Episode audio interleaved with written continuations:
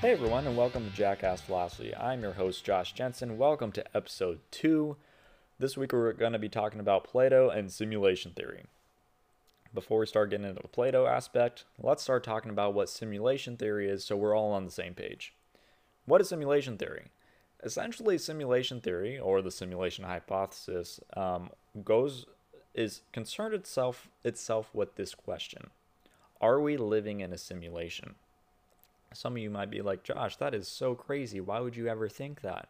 Well, technology is growing at an extremely rapid pace.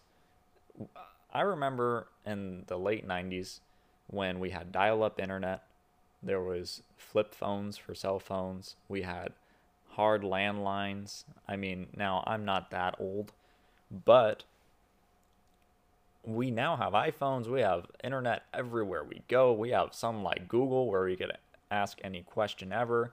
And as of right now, things like quantum computers are being developed, which are like, I don't know, like thousands upon, upon thousands of times faster than the computers we have today. So it is not terribly hard to believe that we could create a simulation one day that can simulate the life that we're living right now.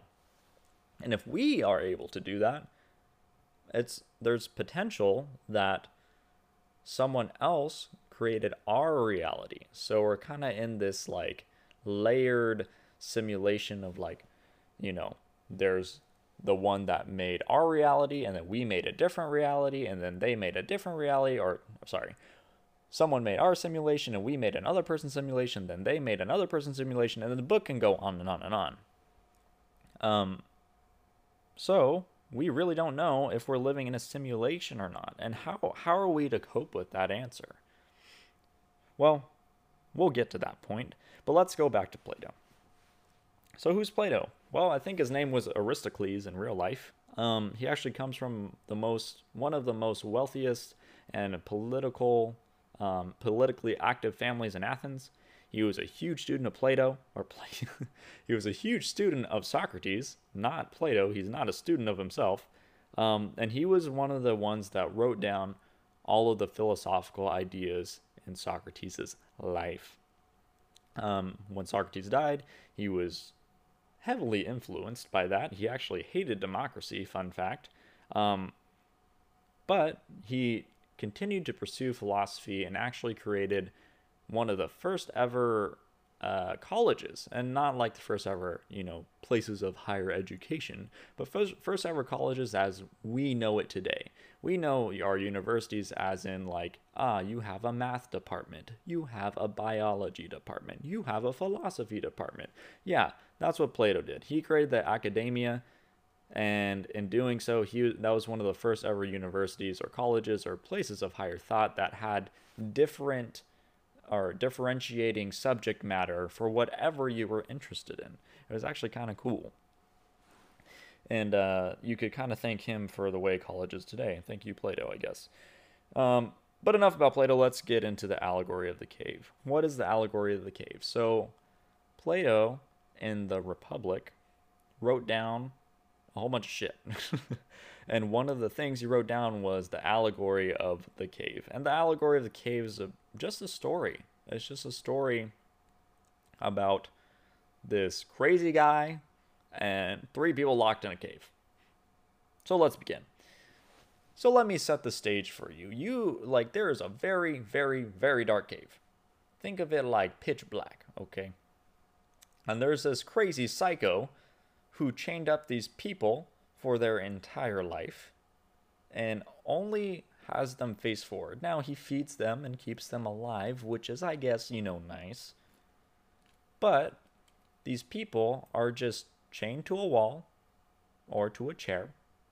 It doesn't really matter what they're chained to, but they're chained, and all they can do is face forward.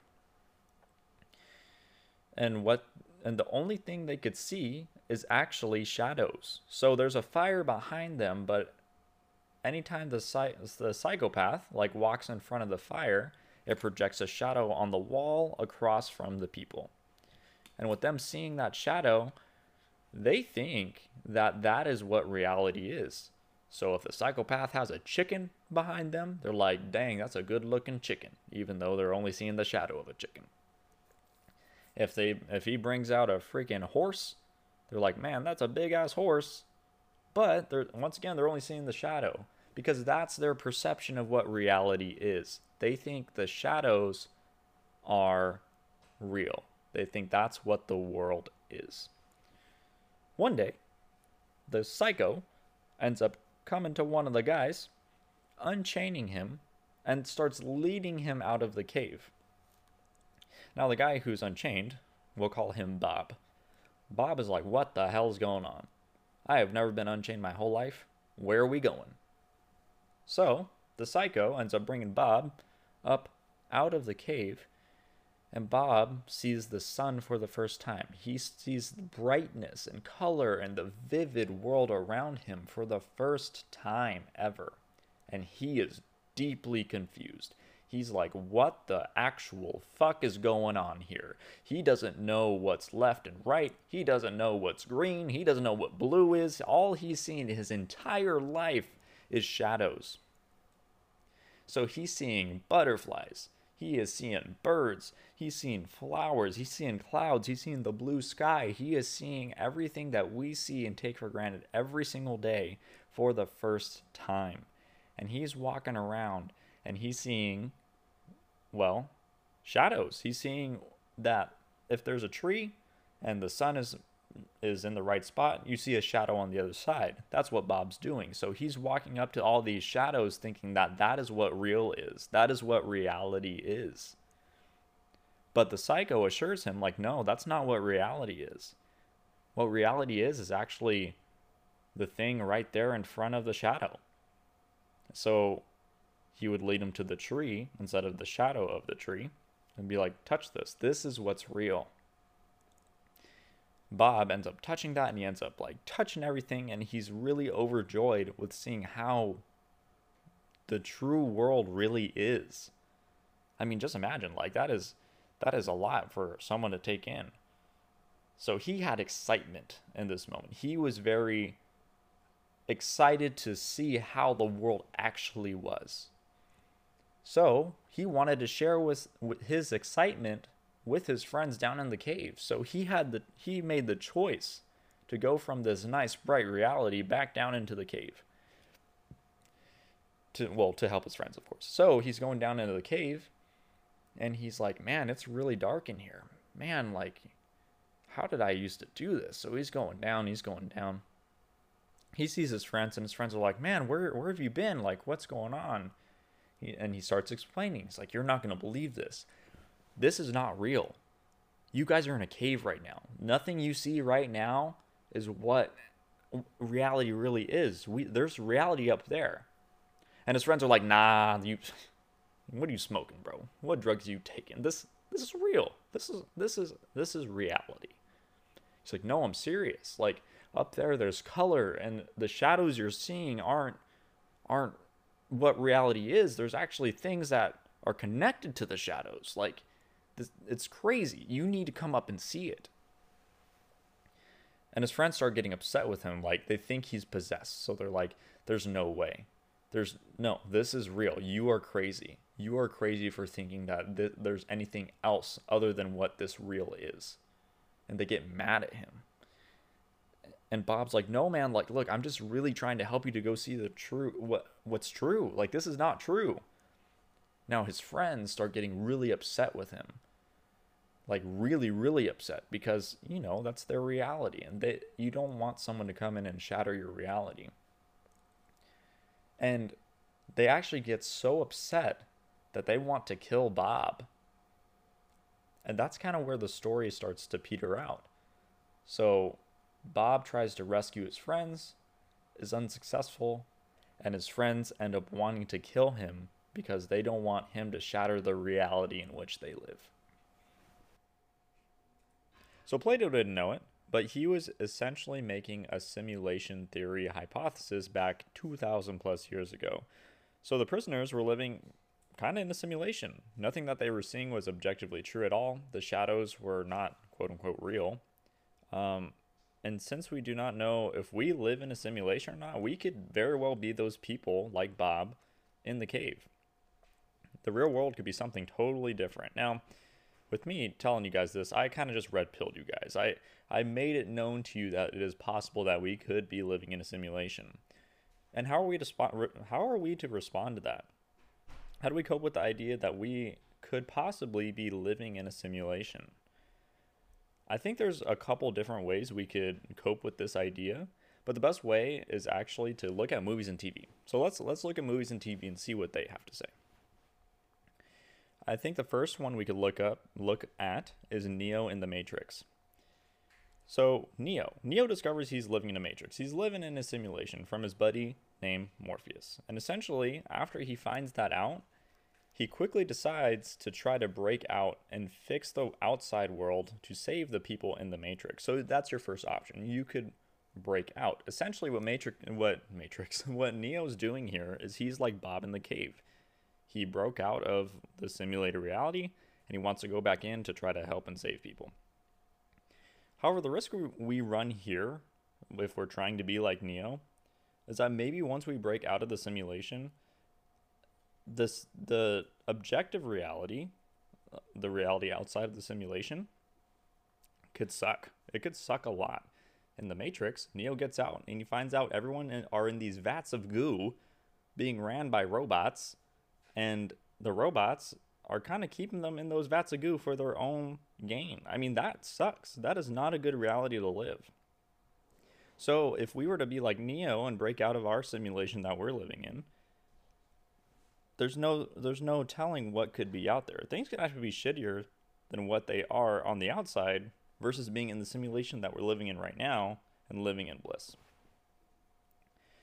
So the second and third way we can respond to this would be like from an episode of Rick and Morty, season 2, episode 6. So in this episode, Rick and Morty enter Rick's car battery. Now, why do they enter Rick's car battery? Well, Rick's car battery died. Rick is essentially the psycho who is in Plato's allegory of the cave. So Rick's car battery died, and he designed his car battery to be ran on a little micro universe inside of the car battery. So Rick and Morty have to go and enter into their into Rick's micro universe inside the car battery to try to fix what's going on. So as they enter the car battery, er, car battery, Rick and Morty find that the residents of the universe are no longer creating energy for Rick because their top scientist Zeep created a mini universe to power their world. So like Rick created that little battery for his car, Zeep made a little battery for their universe, pretty much. So, Zeep still doesn't know that Rick and Morty are not, or he does, he's not aware that he is in a, a simulation quite yet. But Zeep, Rick, and Morty go into Zeep's little, what do what do you call it?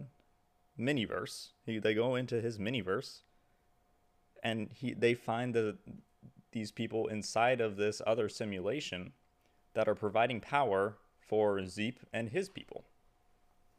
They end up finding the top scientist there. His name was Kyle. And once they find the top scientist there, they find out Kyle is working on another simulated little battery universe to power his universe that he lives in. So then, Zeep, Kyle, Rick, and Morty all jump into Kyle's little mini universe. So now we're like three universes down. We're like in in simulation inception. We are just down the rabbit hole right now. Morty ends up spilling the beans at this point and tells Kyle that we're in a simulated reality. This is really hard for Kyle to wrap his mind around. The scientist Kyle has worked his entire life, has sacrificed so much. His parents died, his brother died, and that was too much for him to handle. So once he found out that he himself was in a simulated universe, he ends up going off and killing himself. He takes a spaceship that they took and kills himself that's that's a second reaction we could have. We could have the reaction that if we're living in a simulation, that you can go off and just off yourself. It could be over then and there. Now, for obvious reasons, I suggest not to be like Kyle and off yourself if we find out we're living in a simulation. That that I don't think that's ever a good option to take. But nonetheless, it is an option. So at this point in the story for this Rick and Morty episode, Rick, Morty, and Zeep have to figure out how to leave this little miniverse, microverse. whatever. At this point, also, Zeep knows that he is living in a simulated universe that was created by Rick.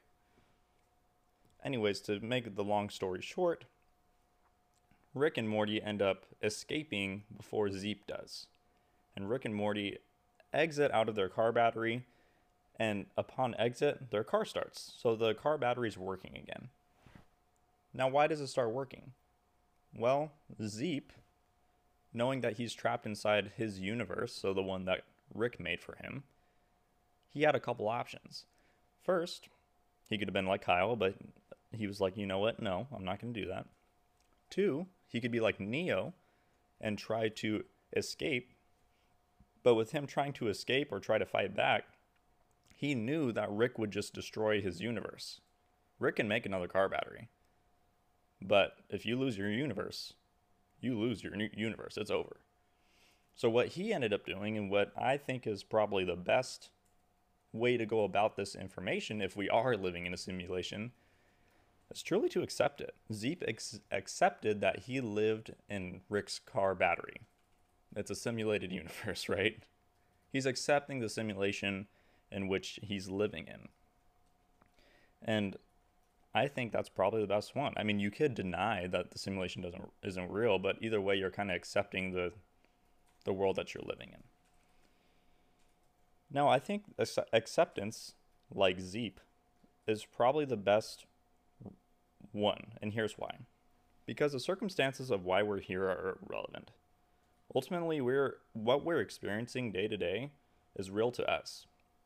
I mean, the relationships we have, the work we do, how we influence everyone else, that is what we are experiencing every single day. And regardless if there's an objective universe, regardless of there's something outside of this cave, there's nothing that really changes that there's no amount of knowing if we are in a simulation or if we're not in a simulation will change the lives we live today. So we do have to accept the circumstances in which we're in. The life we're living now is is really for us and no one else. We might be in a cave like Plato, like I said. We might be in a cave like what Plato said. But I mean, it doesn't seem to me that we're here alone. I mean, that brings up a whole different question to bring up. But to me, it seems like we're all in this cave together. We're all like Bob and his friends. It, like they, they were blissfully unaware of the objective reality. So, we could be too.